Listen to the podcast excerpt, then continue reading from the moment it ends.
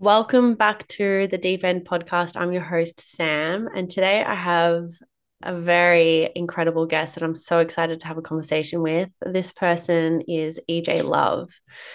EJ Love is an intimate relating teacher and sexuality mentor, and the author of the international best selling book, Become the One host of the Deep Sexy Play podcast, and founder of the Intimate Relating Teacher Training Program. She has worked in intimacy and conscious relationships for over 12 years and has helped thousands of men and women one on one with empowering themselves sexually and intimately, and has become one of the most credible and sought after love and intimacy experts in Australia. Her journey began working in the sex industry as an escort, which led to offering Tantra and sexual healing services. She also led the self marriage movement in Australia, which went viral on the internet, and she has been featured and interviewed for her work on Australian and international TV, such as The Morning Show, Sunrise, and Fox News. She mostly works now mentoring other people who are also desiring to create real connection and change in the world through running their own events and client sessions in the fields of intimacy, relationships, and sex. She does this whilst continuing to openly share her uncensored personal stories that are vulnerable, deep, sexy, and enlightening. I'm so excited to have you here. Thanks for being here, EJ. Yeah, that was that was amazing. I was like, oh, that sounds amazing. Thank you. You are amazing. um, so EJ and I yeah. met through we met um through enlightenment in the bedroom you did a, a speak a talk there. We met through Sarah, one of our Sarah is one of your clients and also collaborators, and Sarah's a friend of mine. Sarah Elise mm. embodiment. Um, and yeah, we have so much in common, so much in common. And then when we went for breakfast, yeah. I learned so much about you, and I'm so excited to hear this story in in a way that's going to just I know inspire so many people. So Mm. I'd love to hmm. begin with that. What has been your inspiration in doing the work that you do? Yeah, I think I've had many, many inspirations, and it's really, as so many of us in this field, like going through our own personal experiences. My work with, um, my work with intimacy and relationships has definitely come from my own journey, being through like many toxic unhealthy relationships, experiencing narcissistic abuse, and really realizing how codependent I was, and and not even knowing that I was codependent or like codependent. Actually, I thought codependency, man, this is hilarious. When I first heard about codependency, I thought codependency meant uh, meant that um, my partner was addicted to drugs, and I was like, yeah, I've been with lots of codependents. That's literally what I thought it was and then when I started researching after um, back in, I think it was 2015 that I came out of a really like the worst toxic relationship I'd ever been in. I think it just, if it doesn't, um, if we don't heal, I feel like it often gets worse and worse until we realize that actually I have to like I have to end this pattern and I have to do something about it. And that was me.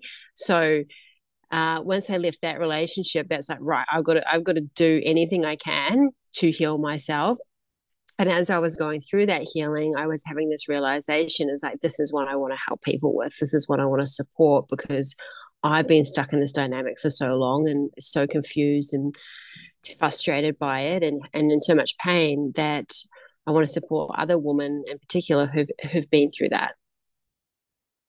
Yeah. So, what I really loved about um, your story is just how empowering it is because that's what led you to write your book become the yes. one and in the in in your book you go into extensive detail on like what happened for you mm. And, and mm. it's quite practical as well quite practical guides on how to like um grow out of codependent patterns and become more interdependent yeah so the focus is really on becoming whole within ourselves and you know really exploring the parts of ourselves that we don't love that are being unconsciously played out in our relationships. So, yeah, and all the different patterns that happen. So for me, I was very much a rescuer, caretaker, attracting people that were in often the, victim role. And I felt that I was empowered being in that role, but then also would end up feeling like the victim and and and then just feeling so confused. So the journey in the book is really about my my story, which is I'm gonna say is pretty wild. Is is, I, I've read it and wrote it, and I was like, wow, this is really out there, and so many things, so many times. Sorry that I, I've had people that have read the book, particularly the first few chapters, which is really the focus strongly on my story, have said to me, I felt like you were in my head. I felt like I wasn't alone. I felt like I wasn't crazy. I felt like relief because I think that what happens is when we go through some these relationships, particularly that are really toxic, that we do think that we're so alone, that no one else can understand. And then we question ourselves. We question, oh, am I crazy? Like, what why have i attracted this why does this keep happening to me what's wrong with me all these questions and then to have other people share their story which is why doing podcasts and things like this is great because this is a chance where people lots of different people get to share their stories we feel like oh actually that this happens to a lot of people and particularly and i think i spoke to you about this when we had breakfast one day was that when i started learning about narcissism in particular and I started like all these Facebook groups, support groups. I was like with hundreds of thousands of people, and I'm like, wow, this is something that is like an epidemic that no one is really speaking about unless you've been through it and you're seeking help. It's like it's almost like it happens underground is because right now like i you know, I'm in a really healthy relationship, and that's so foreign to me now to even think about having like being in that dynamic. And I could go around walking around my life and just have no idea that there's people out there in abusive relationships or experiencing that if I had never experienced it before. Yeah, that was one thing that I, you know, I, you were in quite an abusive relationship, which I haven't experienced to that extreme on the spectrum. However, I resonated so much with the aspects of your story that were around the theme of narcissism, you know, because I have been in relationship with narcissists professionally and intimately. Mm-hmm. And the, the one thing that I can walk away with that experience having is like just this empowerment, you know, like I lost myself and you lost yourself like completely. And That's the codependent. You know, we lose ourselves completely, our sense of self, who we are. And when we learn that lesson, I feel like I know I'll never make that mistake again. So, mm. what was it like for you? Like, what, what, what do you feel comfortable sharing around that story that you shared with me that morning we had breakfast? like, I can just, share everything. Yeah, I feel like it's just such an empowering story. Yeah. Is there anything specifically you want me to talk about from from what I shared, or just kind of flow?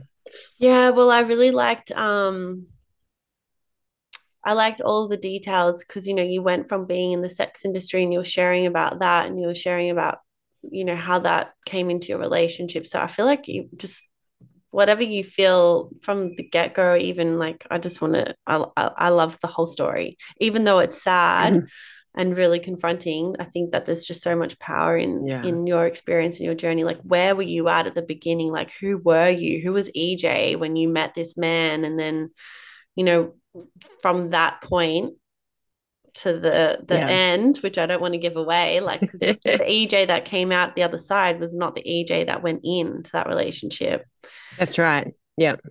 Yeah. Okay, great. Cool. So okay, so when I met um my ex-partner, I was like really into spirituality. I was be, had been on this healing journey, and I was also working and in as an escort, and I was also um, I just I've probably been working in Tantra as well for a couple of years. And I felt really empowered. I felt really strong. I was um, financially, I was doing pretty, pretty well. And I felt like I was in a, just a really great place.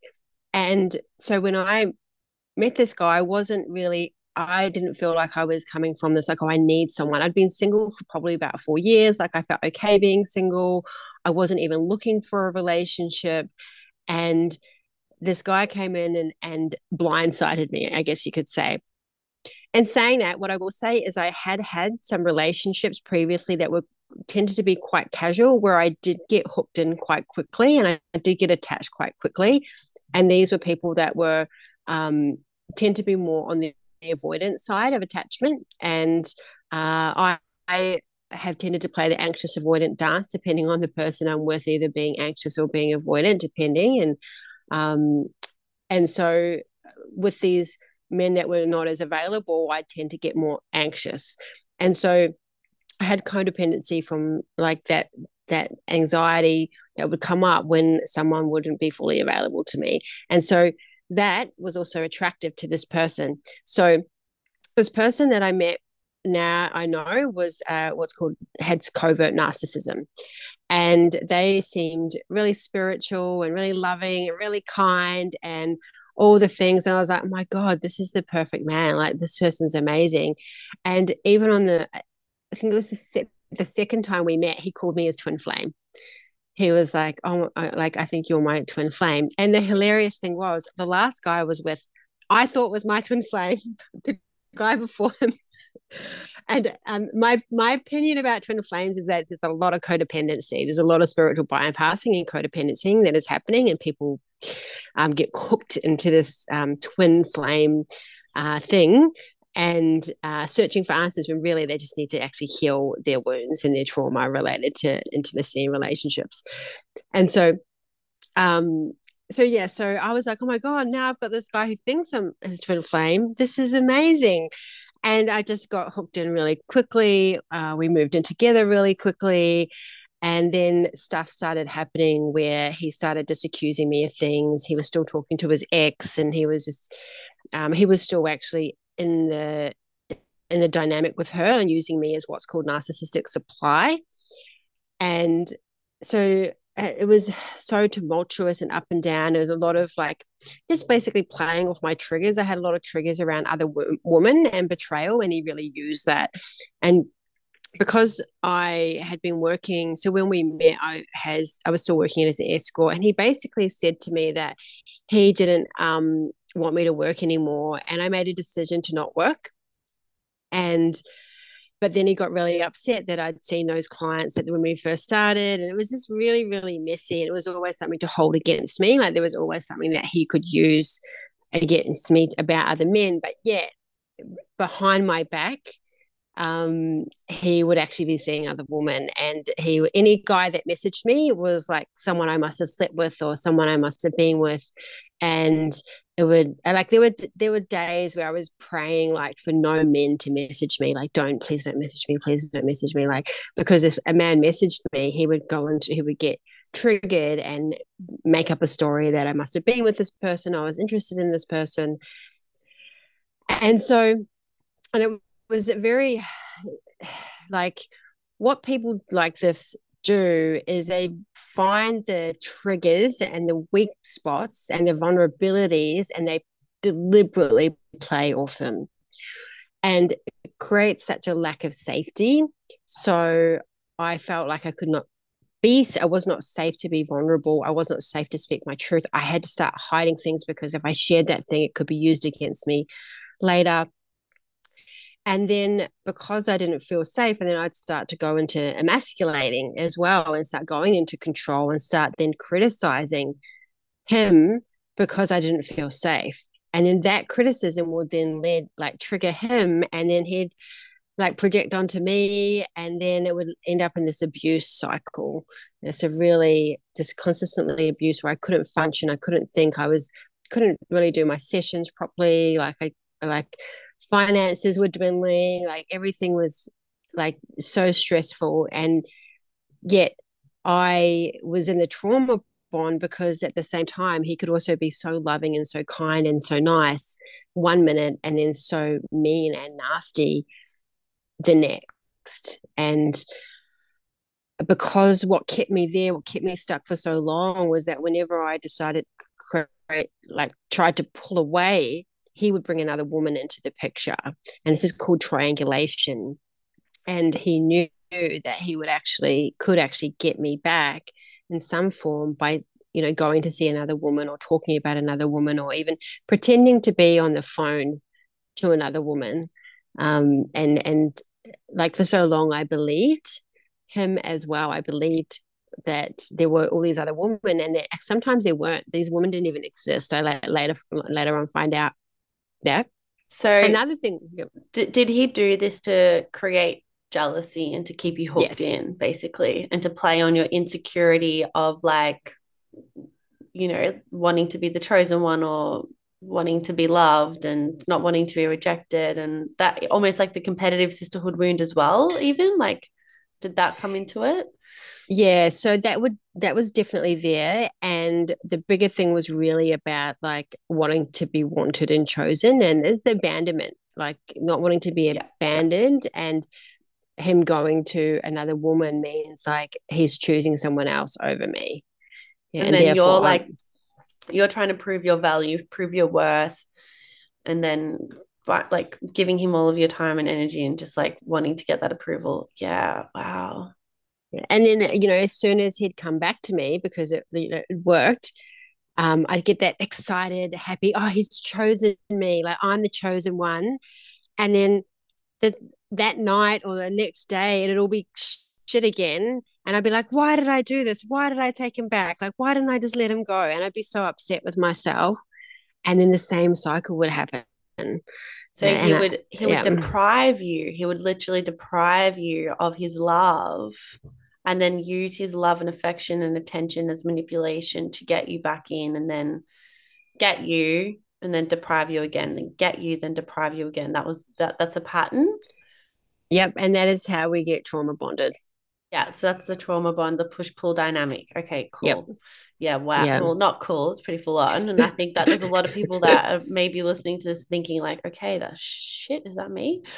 Like, yeah. Yeah, you know, yeah. this is a, this is very common. This is not that that that you know we can quickly diagnose and label somebody as a narcissist because narcissism is a spectrum right like there's narcissistic yep. traits but for the there are people out there that have the disorder but yeah anyway yeah, I think that's a really good point that you've made is because I don't want anyone listening to this and going, oh my God, this guy I'm seeing or this person I'm seeing is they're a narcissist. I think it's a very important that to know that we can't actually diagnose someone and say you're you're a narcissist and we're it's it's people can have narcissistic behavior. So it's it's the behavior that's narcissistic. And then um, it's very hard to diagnose someone because these people won't usually go and someone that is has a disorder won't go go and get help. They might pretend to get help but yeah. Like i've got i've got clients male clients in particular who have been they're like you know i've dated women who've called me narcissist and i'm like well you're definitely not because you wouldn't be here if you were. And like i can just see that they they don't have the traits you know? So i think that like mm. this is a very serious condition and i i I see the this the sincerity of like this the seriousness of it that I don't want to invalidate anyone who is in this experience with somebody who is a narcissist, whether you're a man or a woman with a male or female narcissist. And also mm. at the same time, it's important to be really careful not to throw this label out mm. and misuse it. Yeah. And I think that that's an important point because when I was starting to have this narcissism come into my awareness, I started, and I was still with him at the time in this on off dynamic. I started Googling it and I found like people kept talking about narcissists being really grandiose and think they're really selfish. Except this guy, he wasn't like that. He actually was quite insecure. Yeah. And um, he, he wasn't really making d- big displays. So he was, um, he had, had the behaviors of covert narcissism.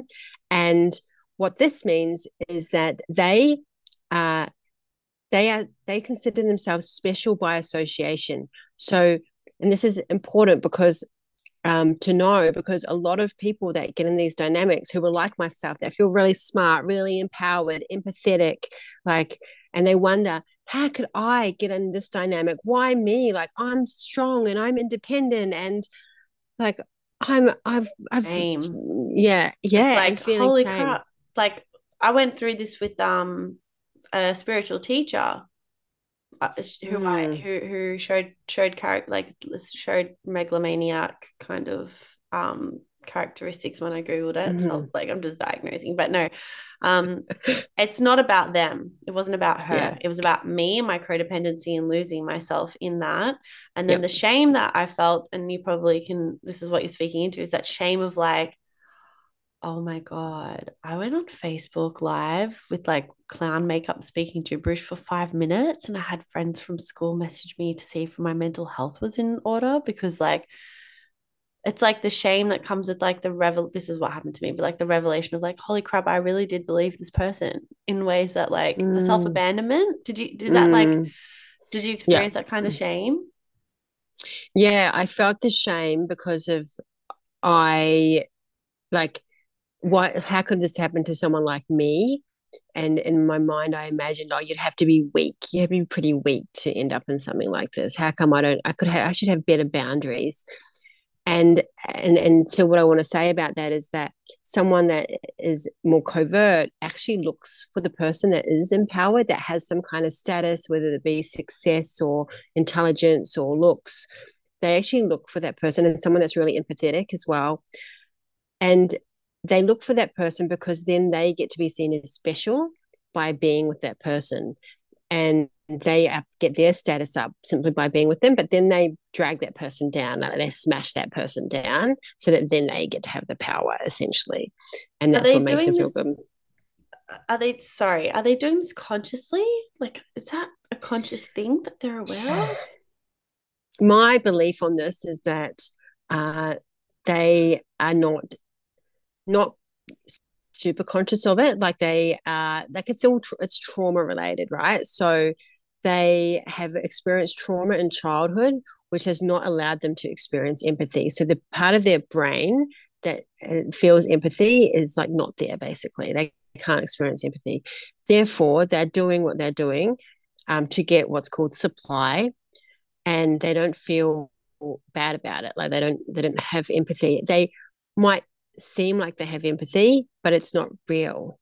Yeah. So they basically what they do is they um they might pretend to be empathetic at the start and then like later on it's like actually that empathy is no longer there and they'll kick you to the ground and have this and, and for me that was very confusing because i'm super empathetic so um and I would be like, how can you not feel anything? How can you not like care? How can you? It was so confusing. And that's one of the things that happens. Almost like if we even think about like that, it's almost like that it's the polarity of someone that's really empathetic with someone that has no empathy. And the person that really has no empathy needs to learn how to empathy, have more empathy. And the person that has lots of empathy actually needs to learn to have you know, be more selfish and be more be more focused on themselves and their own boundaries and start saying no more and start like not losing themselves in empathy and compassion to other people essentially it's like like taking those pieces that yeah. the like someone that's more narcissistic is going to be more about themselves and um is taking more of that and that's what i needed to learn is like oh what what is this person showing up in my, my life for me to learn in terms of what are the parts of me that I'm seeing this person that I don't that I'm judging and I don't like and it's actually like okay I need to be more selfish. I need to look after myself first. I need to have boundaries. I need to say no. All these things that I needed to embody and so that I didn't get lost in the relationships. And so you know, this is all revelations that you're having in hindsight. Like while you're in it, you're unaware of any of this happening. You're just like in this push pull dynamic. This man is feeding off your success in terms of your sense of empowerment. And he's really like hooking into you in that and slowly yep. pulling you down, slowly breaking you apart. And it's intoxicating. And so, yep. how bad did it get? Yeah, wow. pretty pretty bad. And I mean, I have no feelings about it now. So, which says to me, I've healed, and I've been like this for quite some time. Uh, so, the the main thing that happened was uh, uh really a, every probably couple of days there'd be something that would happen for him to get triggered about. And when he got triggered, um, or when I wanted, like I wanted a need to be met, like I might ask for a cuddle, I want a cuddle, he would get triggered about that. And it was usually around something that I that I loved and was important to me. That and because he knew that if I didn't get that need met, that I'd be upset. And then you know he just get um, he just really just do just get triggered about things, and then what would happen is I'd end up getting locked. He'd lock me in my bedroom, and he would take the the door like the doorknobs off, like the bedroom, take my phones away, sometimes smash my phones. I think I had to replace about five phones. Um, and I'd be locked in there for I don't know how long, for quite some time. But he would also come in from time to time and sit on me and hold me down, choke me, um, physically hurt me. And this is where like trauma had really happened for me because and and really where I um felt like this whole trauma response of going into like so what would happen is he would get triggered i would get triggered i'd go into we'd both be in fight i'd walk away so I'd I'd run and, and I'd go into flight. I'd go in the bedroom to like get away. He'd come in, he'd come and sit on top of me and and I'd go into freeze and I would be frozen and like he'd be trying to like he'd be trying to shake me and like do things to like to away like to try and get me to fight essentially like get me out of freeze and into fight because he wanted the fight right because that's how we got supply if i was like just frozen then it was um, not enough supply for him he'd want me to get upset because that's what that's where he gets the energy he feeds off and then I'd go into fawn and I'd give him what he wanted. I'd be like, okay, like, okay, like I'd be all loving and nice and try and please him and do what he said. And and this could end up being sexual at times as well, because I had this um it was like, do I um fight and experience more physical abuse or do I do be sexual and even though I don't want to be, like I allow it to happen because it's it's easier than the physical the fighting energy for me. So and that and that's what happens with often with trauma responses. Our fawn, if none of our responses are working, if going if going to flight, if going to freeze, if none of those are working, we'll often go into fawn and to just to please and placate that person to get back to safety. It can often be a last resort for people, and that is the people pleaser. It's a cl- classic pleaser. So that started happening. And then I'd be like, right, I've got to figure a way out. I've got to get, I've got to get away. And I planned this whole thing. I had to like, it got to the point where like he was threatening to kill me. And I was like, like it only happened a couple of times, but there was a part of me that was like, oh, it's just a threat. I don't think he'd ever do it. And then there was another part of me. I was like, okay, I think that actually like this could happen. And we'd had the police called a few times and he'd gone with the police. And then uh, he had like, he had, he had eight kids. And I was like, oh, I don't want to, like, oh, he, what about his kids? And like, all me feeling bad about what if he goes to jail? And then like, what about his kids? And all these things that like just this, this pleaser in me that was, and this being empathetic and not wanting him to suffer, you know, all these things. And so I planned like this secret getaway and I had to trick myself into believing that if I went away like to another state in Australia that he would never take me back and that we couldn't see each other and I knew I just had to find a way to get away.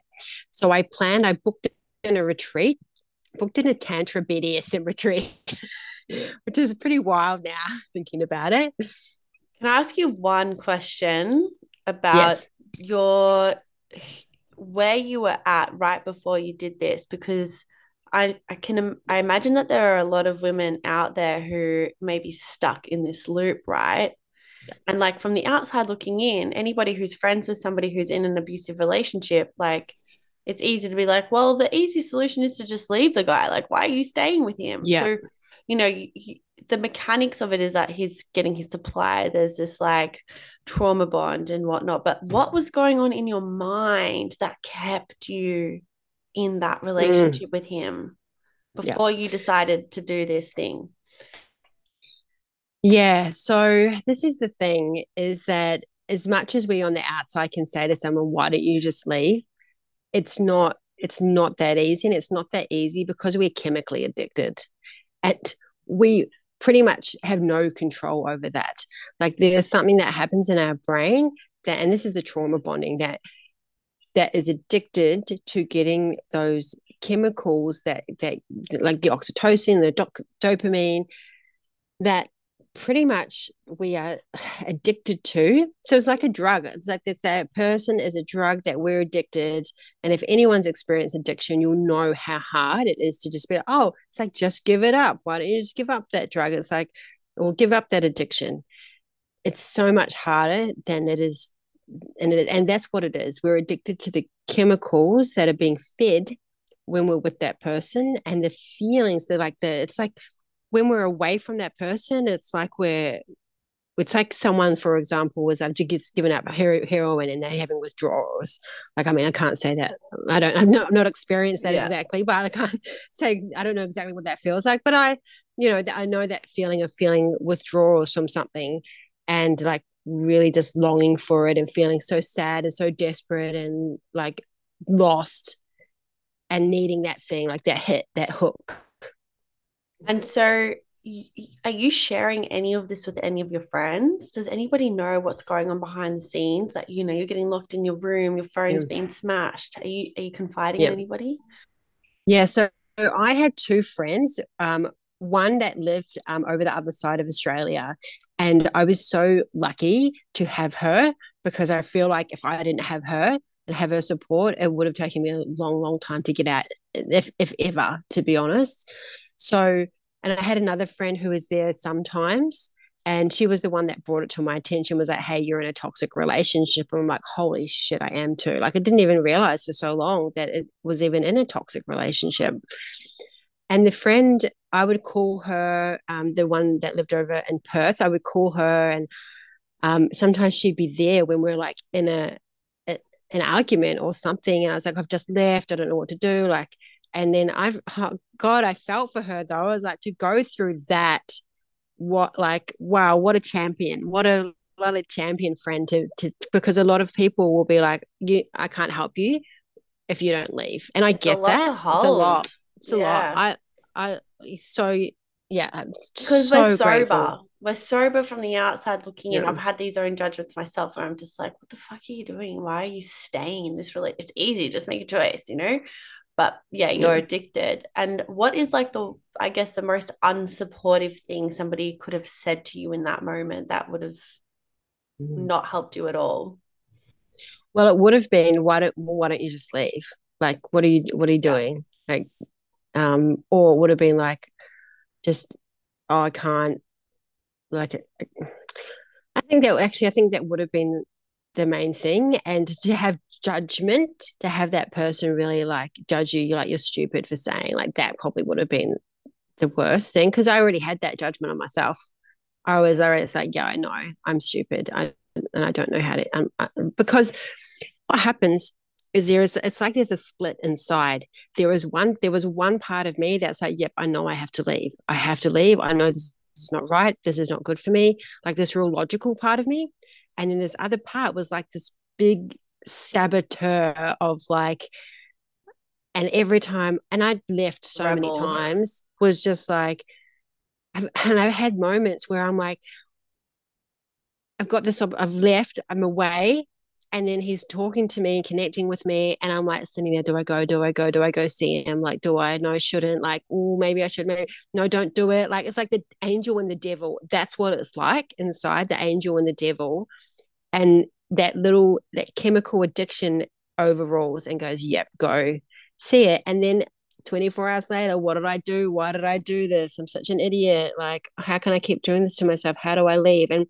so for people that are in these dynamics there's a part of them that is consistently usually thinking i need to figure out a way to leave yeah i know this isn't right and then the other part of them that's so addicted to it and so i want to say to anyone that has you know or is in this situation is that there is something outside of this and there will be a day when you look back and you're so free and you're so clear of it. So if you choose to leave, like you'll heal from the pain.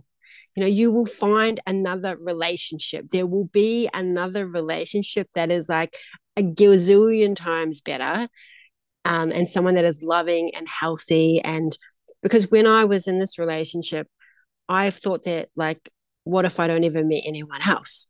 what if this is it? Maybe, and I actually had this thought of like, maybe healthy relationships are just not for me because I've never been able to have one. And so I want to say, like, I've been in my relationship for almost three years and it's healthy and it's solid and it's beautiful and it's stable. And, um, like one of the things I used to say about my ex, I was like, my ex would be so great if he was just healthy. Like everything about him is really lovely. If he just wasn't like fucked up. and my partner, my partner that I have now is like the same nationality, the same age. I wouldn't say he was he looks different, but also like same nationality. Like there's similarities and is healthy. So it is possible for that for that to happen. Mm. Yeah, because you became healthy you know like yeah, you became exactly. healthy in your self-worth and and so yeah talk me through the process. You got to this point of like okay enough's enough. You had your revelation. When did you like what was the moment that helped you sober up to the truth of what was going on? Yeah so really dissecting this because i'm just like it's great. I love it. I love it. Um so the the moment well it was a series of moments and I just realized that I was never going to move forward in life because he kept destroying all my stuff. Like I couldn't move forward in my work. I had opportunities waiting for me. I'd been offered a, a TV show, um, an online TV show. And I found out that he had actually blocked their phone number in my phone because he didn't want me to do the show.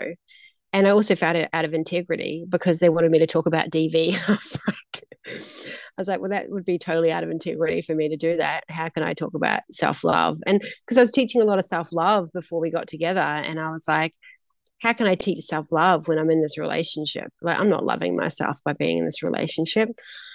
So I'd made this decision because it just happened so many times. And um, there was another woman in the picture, and it just was there was there was a okay there was a point where i just started to see the lies. There was like an eye-opening a series of things where i started like i'm a um i don't know if you taught much human design on this podcast but i'm a line one in human design. I'm an investigator. Like i will find out human design is going to have its whole episode in this because it's becoming very popular um Great but yeah, you're you're a line one. You're an investigator. I'm an yeah. investigator, and I'm also an intuitive woman, and and so I feel stuff, and so I just started to get suspect about things, and I started to question the things he was saying. Are they actually true? Like, hang on a minute, like there are things, and then I started to notice all the lies that he was telling other people right? So if someone is lying to other people around you, it's probably pretty likely that they're also lying to you. It's like what Sally says about Susie says more about Sally than it does about Susie. yeah, exactly. Yeah, I love that. Exactly. Yeah, and I said to him, like, I don't like the fact that you're lying to other people. And then I, so I just started to get, I started to like be curious about my thoughts and, and like be like have that a suspicious mind, let's say, about the things he was saying. And I was just like, is that really true? Mm, like to myself when he was saying stuff. And when I started, and when I started, started happening, I was like, oh, like I don't actually think the stuff he's saying to me is true. Like about what he was doing or what he was thinking and what I was about me. Like I was like, wow, this like I've this is not the person. Like this is this yeah, this person is not uh, who I thought they were. Like this is this person is actually like a full blown liar. And so then when I saw that, like it's like none of his words couldn't affect me anymore. Like I, they just was like the stuff you're saying, like it, this doesn't impact me anymore. The stuff you're saying about other women, the stuff you're saying about me, like oh, and it was, it was great. Like it was just wow. So I would say to people to be you know, this kind of dynamic is happening and you might feel experience that someone is projecting things onto you or um, saying things that are really hurtful was to be curious and suspicious of that because it's probably not true. And then um, there was a final time when I, I was like, right, I'm, I'm leaving. And then he got really angry and, and smashed my car window. And, and then, you know, there would be like threats like I'm going to go to the gangs or I'm going to, um, I'm going to kill myself. or I'm going to, so like pulling that, those strings, those heartstrings, because he knew how empathetic I was. I didn't want to be responsible for something bad happening. And then I just got to a point I'm like, that's not my responsibility. Like that's what I was thinking. So that's what I was thinking. I didn't say it because if I was to say I kind of had to play his game for a little bit. Like I had to be like, oh, okay, like, yeah. Like, so I had to pretend like I had to start like taking on some of that to just just for safety reason. I had to pretend to go along with things a little bit while also planning my escape. Yeah. So I had to keep being this, you know, this empathetic person until I could figure out, like how could I get out of this safely and do it without um, with the least repercussions as possible, which which meant um, him being a time when he was around family, where it felt more safe for me to leave, um, and me planning to go away and be out of the state, and to go no contact as well, and to be able to be in a position where I'm around other people, so I can get company and connection from someone else or some other people in a, in a healthy way, which is why I went to a retreat.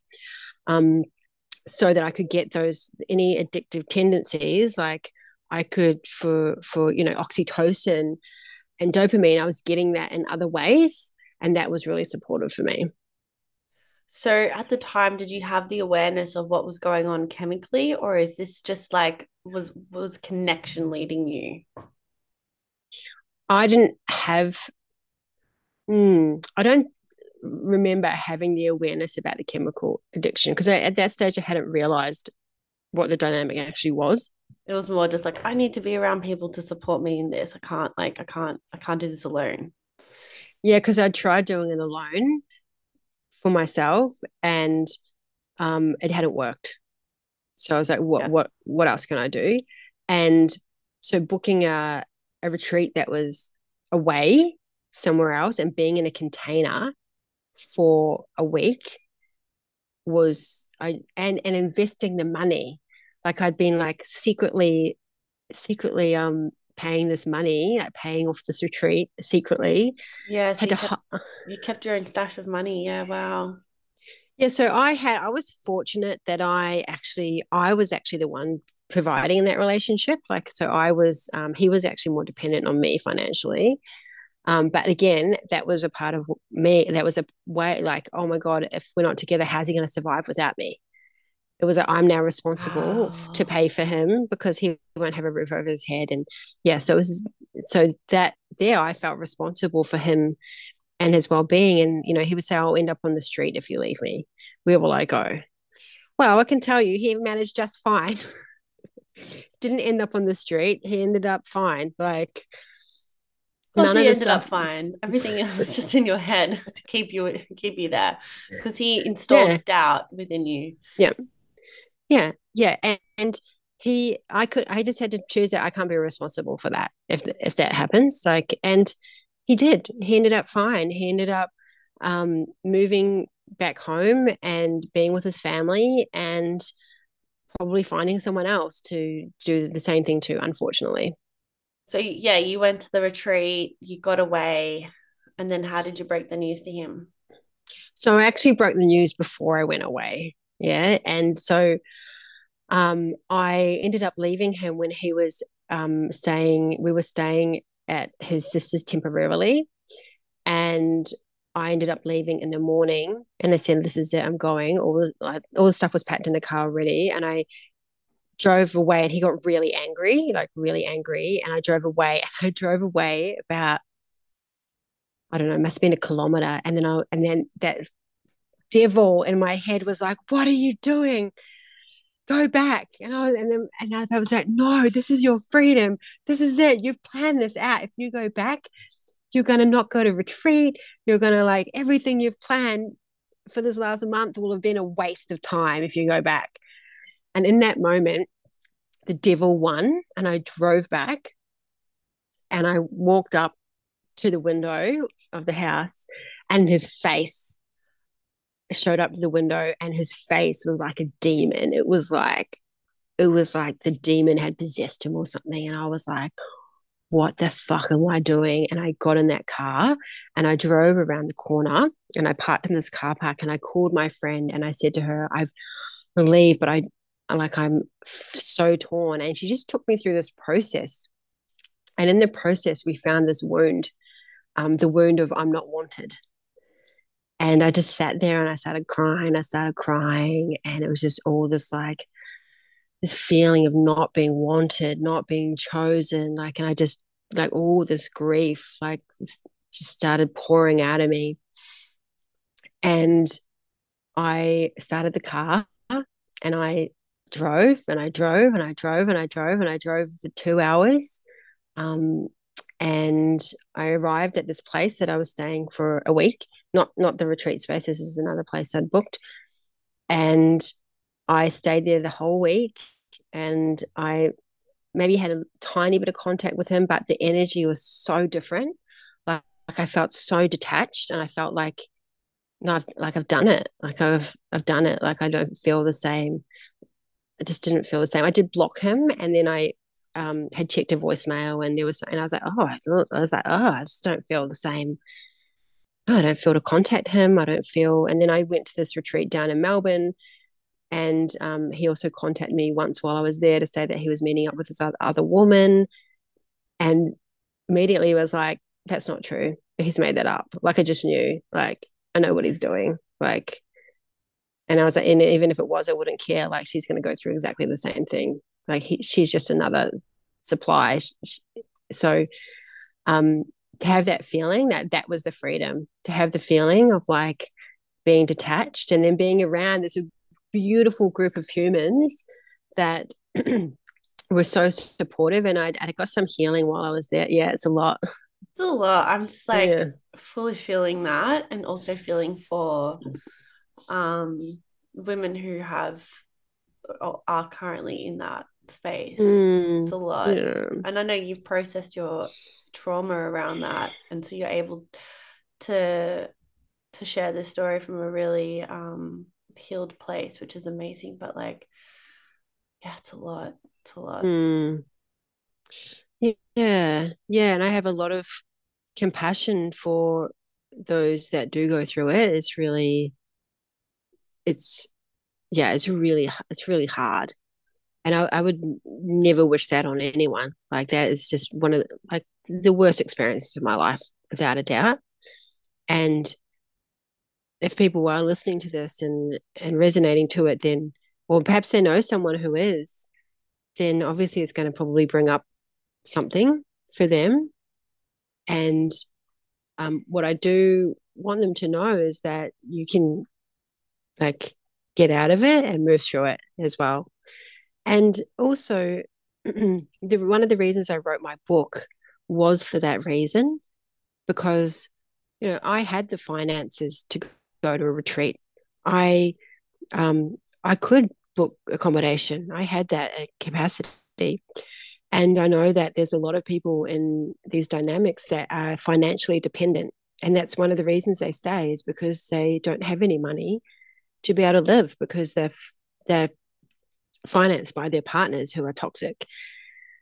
And so one of the reasons I wrote the book was for that reason, for the those people that um, have uh, don't have the capacity to go to a retreat or they don't have the finances to leave, but they can at least start getting the healing through the book. Because in the book is the whole healing journey I took myself through, healing my wounds, you know, um, putting in boundaries, like these. These processes are in there, and if you can just alleviate some of that, that's going to help someone to start moving out of that dynamic. and I also talk about the things that I did start putting in place. Excuse me. Um, is to start moving out of that. And and I think you know a big part of it is just feeling like that we're not alone and that we're actually not crazy. And also people that are toxic in this way, they'll often say the same things. And so when you like, I talk about some of the words that he said to me, and and other people like, oh, I've heard so many people say, oh, that's exactly what my ex said to me, or my partner said to me. Like these are the same words. It's like, yes, this is these are these are commonalities also in there i talk about like the red flags like what are the red flags to look out for with these dynamics because i think you know prevention is is like even not going into these dynamics and learning to like heal ourselves so we're not codependent is the, probably the hugest piece because that's what our codependency is what leads us into these dynamics. Yeah wow. And and and codependency is coming from childhood stuff that we you know the enmeshment that we've experienced in our families. There's like a full healing journey full spectrum healing journey with this because mm. there's extremes of codependency as well and it seems like that's the the the lock and key the codependent attracts or is attracted to the mm-hmm. narcissist mm-hmm. yep yeah 100% and look i didn't have any what i would say is severe trauma in childhood. I didn't have abusive parents. I my parents were like super loving, and so I was very confused about why, like, why have I attracted abuse in my life when I didn't experience um, what would be deemed as abuse as a child. But there are things that still happen to us in childhood that we can take on that can lead us into these dynamics. I was still codependent with people like needing to please my parents needing to be a good girl. Yeah, these were the dynamics that I had growing up was that I please my parents, be a good girl, behave.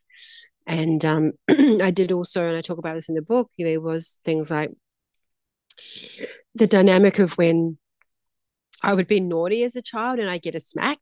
And back when I was younger, like that was quite normal.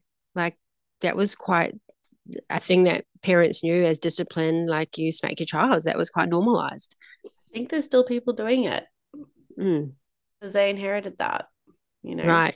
Yeah. And they think that that's just what's normal. It's a punishment. Yeah. And so what would happen is that my dad, I'd do something naughty, I'd run to my room and then my dad would come in and he'd hold me and he'd give me a smack. And then I'd be saying, I'm sorry, I'm sorry, I'm sorry, like trying to like please, right? And I was like, that's the, the dynamic that I had. It's just on a much smaller scale, right? It's it's like the same dynamic. I run away, I freeze, and then I fawn. And that was the wow. same thing. Yeah. Yeah, wow. And so in terms of uh like giving advice to anyone out there who's in this position because it's predominantly women that experience this but it's not ex- like men are not excluded from this experience there are men out there who can mm. have this experience as well in a different yeah. way yep so what advice would you yep. give to a human um, yes who are in this position read the book yeah, read, the book. Yeah, yeah read yeah. the book. Um, and look, it's it's you can get it on Kindle. It's pretty cheap. Um, I wanted to make it that way to make it more available. And if you know, if the finances like I've got no finances at all, just message me. Like send me a message on Instagram. Like I'll give you a copy. And um, What's or on Instagram Facebook. handle? Um, EJ Love Official. I'm going to include all of your contacts in the bio as well. So anyone listening on Spotify or Apple, whatever, just have a look at the bio. There'll be ways to contact EJ on that. Um, mm. and the book's becoming the one. Yeah, become become the one. Become the one. Sorry. That's all right. it was gonna be it was gonna be called Becoming the One, and then I changed it to Become the One, and now there's another book someone else wrote called Becoming the One. So it's probably quite good that it's I called it Become the One. Become the One. I like that. Yeah, yeah. Go on. Yeah, heal, heal, heal your loved ones and find your inner soulmate. That's the that's it. And then it ends in a um, what's called I call it in a, a self marriage ceremony, um, and that's about like really loving ourselves first and committing to ourselves first. I really love that. That resonates with me so much. And so, you know, you've you've had this book out there for a while now. What are some of the life-changing experiences readers have had from this book?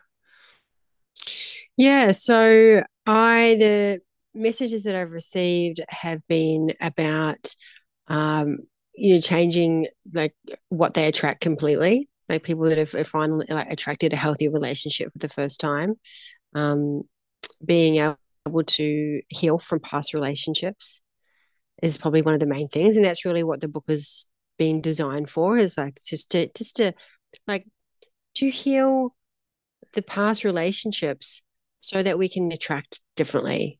And I think that is essential because otherwise we'll just keep attracting the same thing until like the universe hits us with a smack a, truck. We get smacked and smacked around to be like okay you, when are you going to heal this thing? Um i think what's the saying in the universe either tickles you with a feather or hits you with a Mack truck something like that. It's so true though because like the lesson or the yeah the lesson doesn't go away. It reveals itself in another person or another experience or another situation until we mm. integrate and learn. It'll just keep showing up. Yeah. Yeah i like the way you explain it. That's great. Yeah like it's like the temptation you know? I've been i've in my experience, it's been like a different person showing up in a different way, in the temptation's there. And it's like, okay, this isn't actually what I'm looking for. So why am I accepting this in my experience and my reality? Yep. And then healing that part. But yeah, I love this. The it's an unraveling, it sounds like. And I haven't experienced the level of abuse and trauma that you have through your relating experiences. But you know, my relating experiences have been different, which has led me down this path of like helping men and women understand each other. You're helping yeah what are you doing? Let's talk about like your, your mm. offerings at the moment. So you're doing a training you're supporting people. Yeah. Yeah. Yeah i mean i've done a lot of things and i went on that same path as well for quite some time. Not long after that i started journeying into men and women and understanding the differences. I was really like obsessed with alison armstrong for quite some time and all her work She's and amazing yeah, yeah. I think I reckon she'd say yes to being on your podcast too. If she hasn't already. I'm going to reach out to her. Yeah, I will. Yeah. um, yeah, she's amazing. I met her a couple of years ago, and and yeah, she's just beautiful. And um, so yeah, so that part I did that, and then I really worked in the sexuality space a lot, and in, in neo tantra, and and now I've really taken all this work and I've it's become its own body and model of work and drawing off things like also shadow work and attachment theory and um, embodiment archetypes and blended it all into uh, training to support people that actually want to teach this work. Yeah and so that's for people who've already done a bit of work on themselves and are, are not new to this work and are feeling like they want to really be able to support others. And this is the training that I wish I had when I started out or really started knowing that this is where I wanted to go. Um, another part of uh, that I've really come to embody that I think is what happens when we get to a point in our lives where we've actually done a lot of work on ourselves.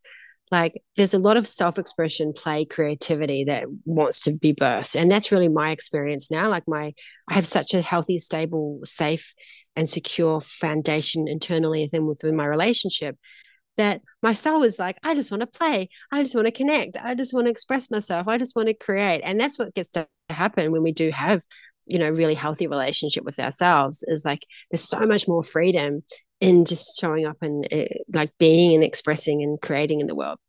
And so that's something I really weaved into the teacher training is like, how can we actually bring more self expression and creativity in play into the way that we relate and and connect and experience be able to experience deeper intimacy as well. Because sometimes i think this work gets really serious. It gets really like ah, it's like oh so much more work to do on ourselves. And i've been really in the exploration. Is like how can we actually bring play into the work and actually heal through the play? And um yeah. Love that. I like looking at it like a game. It's like okay another trigger what's this revealing about myself? How am I going to up level and yeah. get to the next level? You know, like Yoshi story, for example. I don't know why it just comes to my mind, but it's like this. Yeah, it's a game. It's a game. Yeah. it's a game to to return back to ourselves and to create. Yeah, yeah I like that. I like that. Yeah, yeah. yeah yeah and always being in the curiosity that's the thing that i'm big on is like just always being curious and curious about ourselves curious about others curious about our desires and what we want. So yeah so i have intimate relating and embodiment teacher and facilitator training that's in person in, in queensland and yeah there's one happening um, in november and then it's followed by four months online and then also, I have a conscious sexuality training coming up in February, which is down south in New South Wales. So, so for listeners yeah. in the future, this is November 2022. yeah. Sorry, November 2022. And then February is, say that one again, February 2023, the conscious yeah. sexuality practitioner training. Oh, cool. Yeah, yum. Yum. Conscious sexuality practitioner training. That is February 2023. I love that. Yeah. Yeah. Yeah. Cool. And then there'll be ongoing ones as well. So, yeah. yeah that's yeah. what's present now. We're currently in September 2022. I imagine yeah, this well, is going to be on on podcasts for years to come. And people are going to really take a lot yeah. of gold from this conversation. Um, yeah. Yeah. And I also Get going. I also mentor one on one as well people in this space who are, you know, wanting to work in the intimacy, relationship, sexuality space. So that's um, you know, outside of the trainings, that's something I also also do as well. Yeah, you've been working with Sarah for a bit, which is cool. I've noticed a shift in in the way that yeah, it's just awesome. So, what will people get from this? Like, I've had people reach out to me and they're like, you know, how do I get to become an intimacy coach? And I'm like, I don't know how to condense and curate the years of like work that I've done within myself because a lot of my work is a lived experience. Mm-hmm. And then I've gone through like little, you know, just where my heart has led me to do these little programs and courses that are what has helped serve me but now you've done this like you've created a you've curated a whole training so like you've basically created mm. something that these people who've reached out to me would really value and benefit from who want to do this work the easy way rather than going about it the long hard way which is like not, not not to discredit your work. I don't think it's easy at all to do this. oh, by the way, because I imagine that the training would be quite yeah. concentrated and would bring up amazing um, transformation for people. Um, but yeah, who's this for? Who? What will they get from it? Yeah, so it's for people that have already done work on healing themselves in regards to intimacy and relationships, and they have uh, either already working in the field or they uh, want to be able to work in the field and they want really support to make sure that they're working in integrity, to make sure that they're embodying their work, to give them more tools, practices, processes to be trauma informed. Um, and also, it's um, it's like wanting to have the permission to be able to do what like share things like so often in my experience from my experiences i did a lot of trainings and courses and i would just um, i would bring those what i was learning and i was you know making it my own and bringing it to my clients um, but sometimes i didn't really know exactly what i was doing. I was just i was just winging it and figuring it out. Whereas like having a training this is like a training of like you get to learn how to do all these do all the, facilitate these practices and tools and and do um, you know a lot of it is based on group work and and as well as one-on-one partnered. It's it's like how to actually facilitate and and you know what goes into facilitation as well and, and as well as coaching. So having that behind the scenes as well as well as being really supported to get out there and do the thing like having like someone and people that have been already leaders in this space having that peer support from them. If like oh what do i do with this client? Like this is coming up for this person. Like how do i what should i do at this event? Like you know, how do i make all of this work? And like if i had this i think when i started out it would have saved me a lot of time and energy and i would have taken action a lot quicker because I had like one thing I'm very big on is like encouraging people to get out there and do the thing. Like, let's do this, let's get out there. Any doubt, any uncertainty, any fear, like, okay, like let's work on that and let's move you into actually showing up and sharing your work. Because I really believe that the world, we need more people teaching and, and guiding and intimacy and relationships. I believe that everyone needs a coach or a facilitator, a workshop in this space because that's how we like come together as men and women and people we like and, and, get closer in connection. And right now that's what really what the world needs. We've been so separate for so long with everything that's happened. It's um time to come together and have relationships that are really healthy um and to be able to not, not be in relationships that aren't serving us.